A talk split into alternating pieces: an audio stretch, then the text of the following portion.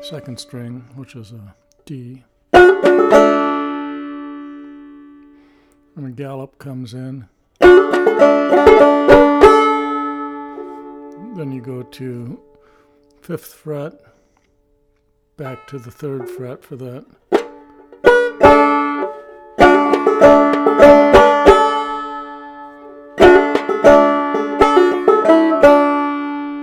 So that little phrase is a pull off.